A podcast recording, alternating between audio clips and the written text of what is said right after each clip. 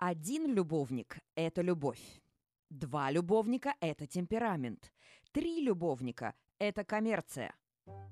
Как вам такой афоризм для начала? Мне для выпуска подкаста очень подходит, идеально описывает жизнь героини сегодняшнего эпизода, которая мужчин любила за деньги, женщин для души и для целого поколения стала символом парижской элегантности. Вы слушаете подкаст «Париж наяву». Я его автор, Полина Фомина. Я историк, гид в Париже. У меня есть профессиональный инстаграм «Короли и капуста» короли.и.капуста латиницей.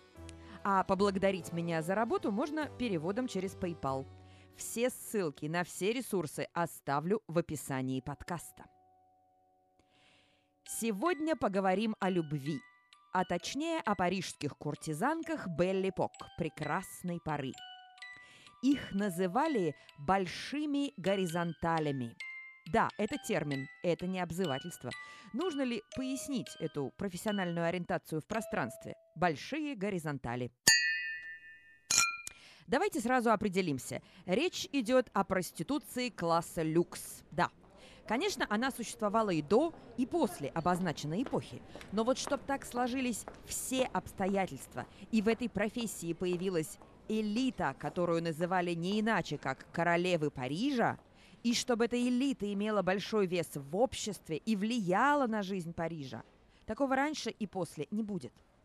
О предшествующих поколениях, грезетках и ларетках я рассказывала в одном из эпизодов подкаста раньше. Поищите такой, с неожиданным, возможно, заголовком «Довлатов и женщины Парижа». А мы давайте сразу перейдем к вопросу. Как такое возможно? Сначала нужно понять вот что. Париж, в котором возник культ куртизанки, был столицей мира. Все самые главные художественные смыслы, политические решения и биржевые новости, а значит деньги, появлялись именно здесь, в конце XIX века – Париж был только что перестроенным на новый прогрессивный манер городом. Вы представьте себе, во всем городе только что проложили канализацию. И система эта настолько потрясла мировых правителей, что даже Александр II приехал в Париж и лично спускался на осмотр канализационной диковинки под землю.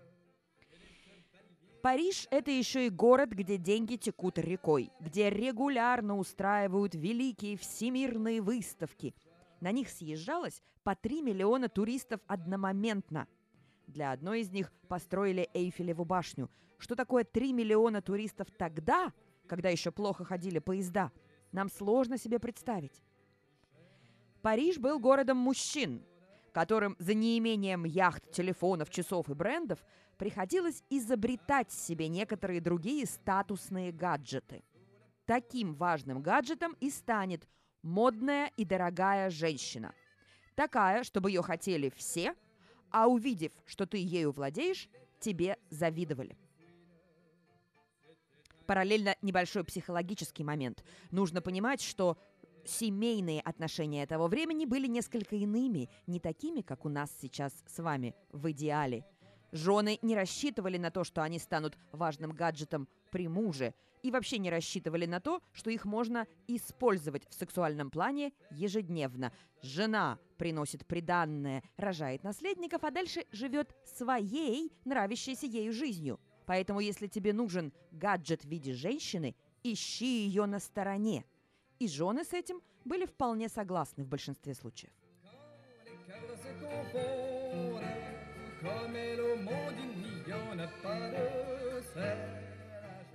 Дорогая модная куртизанка, с которой, например, был замечен император Наполеон III. Что может быть лучше для репутации обеспеченного мужчины? Он не боится расходов, он хороший делец, он умеет заполучить самое модное на рынке удовольствий – вот что значит публичный выход с такой женщиной. Представьте себе, что мы с вами пошли в Лувр. Там, в отделе декоративных сокровищ, хранится рабочая кровать одной такой дамы. Ее звали Вальтес де ля Бинь. А если мы перейдем через реку в музей Орсе, тот самый знаменитый коллекции импрессионистов. Так вот, одна треть картин и скульптур на первом этаже – это изображения различных куртизанок, а иногда и просто отдельных рабочих частей их тел. Вот взять, к примеру, скандальную картину Гюстава Курбе «Происхождение мира». Наберите в гугле. Помните, что на ней изображено? Да, женская лона – что затрудняет сегодня публикацию этой картины в соцсетях? Инстаграм через раз видит в ней порнографический подвох.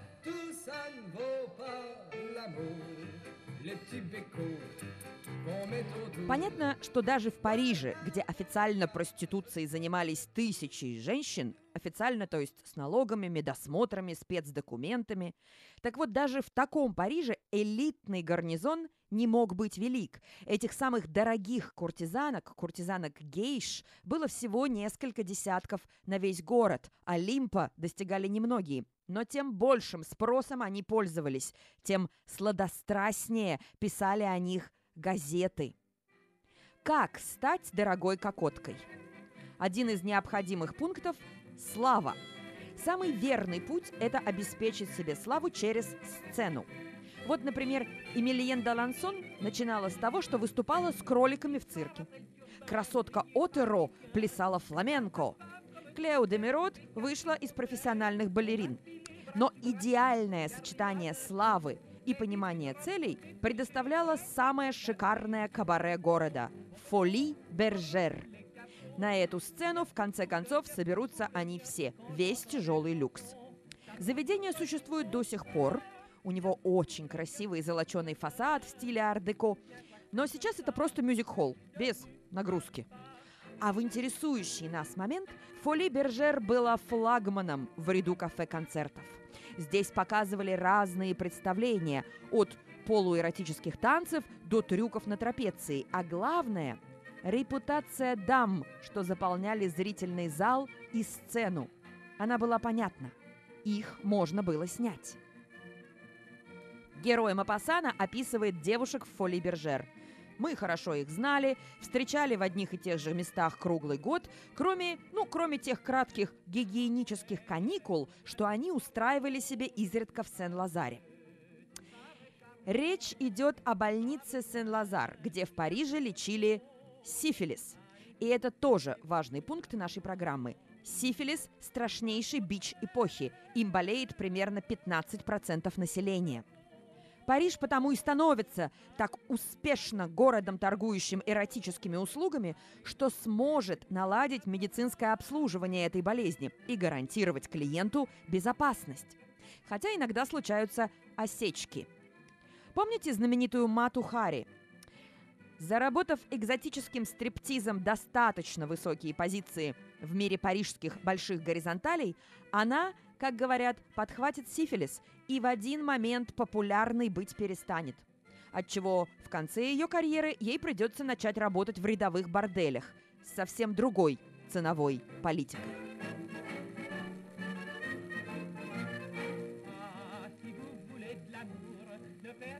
Совсем другой, долгой и вполне обеспеченной будет судьба Лианы Депужи – Мало того, что она собрала самую большую коллекцию жемчуга, так еще и написала энное количество интересных книг, а также вышла замуж за принца.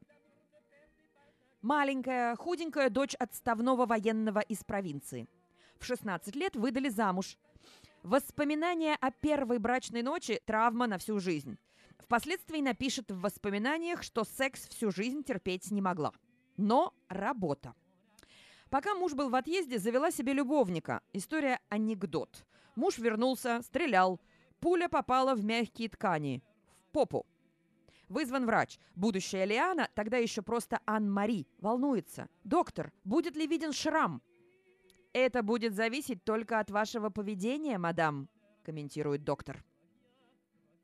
Она разводится с мужем, переезжает в Париж ровно в 1889 году. Это год постройки Эйфелевой башни и открытия знаменитого кабаре Мулен Руш.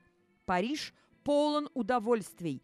Жить ими и зарабатывать ими и планирует, пока еще Ан-Мари, в будущем Лиана. Для улучшения своего образования она обращается к соседке, которую часто встречает в парке Мансо. Соседку зовут Вальтес де Лябинь. Она куртизанка предыдущего поколения, знавшая Наполеона III. Это ее кровать хранится в Лувре. Я упоминала ее в начале эпизода, помните? Вальтес де Лябинь учит Лиану мыслить практически. Как? Он видел твои бедра и не заплатил? Он должен оплатить эту услугу, моя дорогая. Вальтес же настаивает на смене имени. Так вместо Ан-Мари появляется псевдоним Лиана де Пужи с благородной приставкой для привлечения стоящих клиентов. Вальтес учит Лиану управляться с прессой. Запомни, газеты должны о тебе писать. Так появляются первые статьи в журнале «Жиль Блас», где описывается, как Лиана дебютировала в профессии – цитата, «проглотив наследство племянника маркиза Макмаона, как некоторые глотают яйцо на завтрак». Свою первую жемчужину стоимостью 100 тысяч франков, впоследствии она начнет собирать все жемчужины в колье, так вот, первую жемчужину она заработает с лордом Карнарвоном. Это тот, кто нашел гробницу Тутанхамона – для поддержания репутации в полном боевом облачении из жемчугов Лиана начнет выступать на сцене Фоли Бержер. Она собирает полные залы. Все хотят посмотреть на пожирательницу состояний богачей столицы. Ей бы, кстати, хотелось стать драматической актрисой, но ее подруга и наставница Сара Бернар рекомендует «На сцену выходи, но рот не раскрывай». Среди всех выступающих в Фоли Бержер дам полусвета Лиана, возможно, наименее талантлива. Но зато она самая наглая, и только ей хватает смелости отправить личное приглашение на спектакль самому будущему королю Англии Эдуарду VII. «Приходите поаплодировать мне, Ваше Величество!» Эдуард VII, страшно любивший женщин и Париж, не применул. Пока критическая пресса злобно пишет, что не понимает пантомим Лианы на сцене, таблоиды восхищаются ее многорядными жемчугами. Жемчугов становится все больше. Жемчугами, кстати, дамы бряцают как медалями. У кого больше? Карикатуристы изображают знаменитую жемчужную стычку Лианы Депужи и ее конкурентки красавицы Отеро. Зная, что они столкнутся на светском рауте, Отеро надела все свои жемчуга. Каково же было удивление публики, когда Лиана вошла в залу в скромном однотонном платье. Но через секунду дверь распахнулась, и за ней вошла ее Лианы служанка с ног до головы в жемчужинах, шута-русалочка, и с подушкой в вытянутых руках. На подушке лежало все то, что не влезло на платье служанки. Если почитать Марселя Пруста, а он ведь пишет портрет именно этой эпохи, то может показаться, что жизнь это была люксом. Чай, мадленки встали поздно, катались в коляске по Булонскому лесу. Между тем, жизнь была полна героических усилий и постоянной работы на износ. Ну, если вы хотели быть успешной в профессии. Во-первых, для того, чтобы много получать, нужно было много тратить устраивать приемы, создавать инфоповоды. Домашняя обстановка должна была быть такой, чтоб впоследствии твою кровать хотел купить Лувр как произведение искусства. А еще ведь балдахины, обои, шторы, будуары, вот это вот все. А главное – предметы люксовой гигиены, например, ванна и ванная комната – Любимая мною реклама ванных комнат начала 20 века показывает куртизанку и пришедшего к ней мужчину с букетом, а сопровождающий текст говорит нам о современной гигиене. Было еще такое популярное издание «Королевы Парижа у себя дома», эдакий фотографический альманах, который одновременно работал как реклама. Так вот, там многие дамы демонстрируют себя в своих ванных комнатах. Работаем по высшему классу. Дорого обходятся наряды от лучших модельеров, например, Чарльза Уорта, содержание модного автомобиля. Один из примеров обсуждения будущей цены отношений с клиентом может выглядеть так. Дама отправляет кавалеру на дом счет за новый пеньюар. Так он сразу понимает примерный уровень расценок. Отдельной статьей шли расходы на рестораны. Серьезные ужины, где решались дела, начинались около полуночи. Одним из популярнейших был в определенный момент ресторан «Максим», который сейчас принадлежит дому Карден и где до сих пор можно посетить музей стиля Ар-Нуво на втором этаже. А еще ведь нужно выезжать на морские курорты, в Булонский лес, на скачки в Атой, немного читать, потому что в обществе, может быть, придется поддержать беседу. У меня есть любимый анекдот о духовных радостях куртизанки. Он звучит так. Когда в 1863 году вышла книга Ренана, которая называлась «Жизнь Иисуса», она имела сенсационный успех. И на бульваре рассказывали шутку, что одна кокотка отказала другой в прогулке в Булонском лесу по той причине, что она погружена в чтение этой увлекательной книги и непременно должна узнать, чем там закончится дело. Этот анекдот не про нашу Лиану. Она была, безусловно, умна и шла, что называется, сольным номером. И, собственно, даже сама написала книгу о своей жизни. Мне кажется, ее не переводили на русский, но по-французски она называется «Le Cahier Bleu». Есть она и по-английски. Жизнь ее бурная и волнующая постоянно била ключом. То она переломала ноги в автомобильной катастрофе, то у нее украли ее знаменитые жемчуга – о краже сокровищ, кстати, писали аж на первых полосах газет в Нью-Йорке. Вот какие были важные новости о Лиане. В те моменты, когда никаких событий не происходило, трагедий не было, поклонники не стрелялись на дуэли, Лиана сама подбрасывала дров в топку прессы, совершая очень аккуратные попытки суицида при помощи недостаточного количества опиумной настойки. Об этом тоже писали газеты, как об очередном романе. Самых популярных красоток приглашают на гастроли. Это денежное предложение. В 1894 году Лиана едет в Петербург – Москва и Петербург – это обязательные точки для карьерного роста актрис мюзик-холла, начиная примерно с 1892 года и почти до революции. Именно в это время подписаны важные договоры о дружбе между странами Франции и России. Начинаются обмены кредитами, русские пьют французское шампанское, многие вкладываются в русские бумаги. Кстати, вот ту самую куртизанку Отера, которая, помните, из истории с выпендрежем жемчугами – служанка и подушка. Так вот, Отеро изрядно вложила заработанное телом в русские бумаги и сильно пожалела об этом после революции. В Питер едут в люксовом вагоне поезда Норд-Экспресс. По приезде обязательная программа «Мариинский» и выступление в кафе-концерте «Аквариум». Иногда приходится работать с частными клиентами в кабинетах. Туда приглашают пообедать. Обед стоит от 500 рублей. Подчас приходится обедать по 2-3 раза за ночь. Популярность велика. Но работа работой, а что же эмоции? Чувства-то что? В феврале 1899 года в резиденцию Лианы де Пужи на Рю Шафер доставляют великолепный букет черных ирисов. К букету приложена карточка – от незнакомки, которая хочет таковой и остаться. Начало интриги? Могло бы быть, подержи даритель интригу подольше. На следующий же день на прогулке в Булонском лесу под колеса экипажа Лианы кидается тонкая фигура в зеленом бархатном костюме пажа. Голубые глаза, блондинистые волосы. Ее зовут Натали Барней. Она богатая американская поэтесса. Тут небольшое отступление. Беллипок – это период, когда в Париже к любым отношениям относятся нейтрально. Неважно, между какими полами и в каких пропорциях. Есть полемика, есть полицейские протоколы, но нет прилюдного бичевания.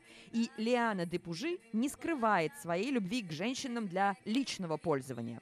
Она свободно описывает свои многочисленные романы в дневниках, которые я уже упоминала. Более того, она напишет и несколько книг вполне сапфической любовной прозы. Самый первый важный роман в ее жизни – это «Вальтес де ля Бинь», та самая куртизанка с кроватью в Лувре, которая не только обучит ее тактике поведения, но и вполне плотским техникам. Встреча с Эмильен де Лансон за кулисами Фале Бержер будет громко обмусоливаться прессой. Дело в том, что обе девушки были куртизанками. Девушки даже сыграют на этом рекламно, подстригутся и сделают пару фотосессий для публики в обнимку. Но поддерживать баланс между эмоциями и работой сложно. Вот что описывает Лиана. Однажды Эмильен сказала мне, «Слушай, там вечером большой прием намечается, ты не наряжайся, и я тоже не буду», и поцеловала меня. В итоге я пришла в блузке, а моя Эмильен в супер декольтированном платье и украшениях в три ряда. Конечно, она собрала самые сливки и ушла с нужным кавалером. Что это? Конкуренция? Или возможность дать любимой возлюбленной отдохнуть? В 1910 году Лиана заканчивает свою карьеру в полусвете. Она выходит замуж в сиреневом платье и черном плаще и уезжает из Парижа. Избранник – албанский принц Жорж Гика, на 15 лет младше жены. Они проживут долгую совместную жизнь. На юге во время войны переедут в Швейцарию. Там будут у них и сложные параллельные романы, и попытки разрыва, но все это уже не имеет отношения к эпохе великих куртизанок. Она закончилась. Скажу лишь, что умерла Лиана в 1950-м. Ей был 81 год. И перед смертью она постриглась в монахине –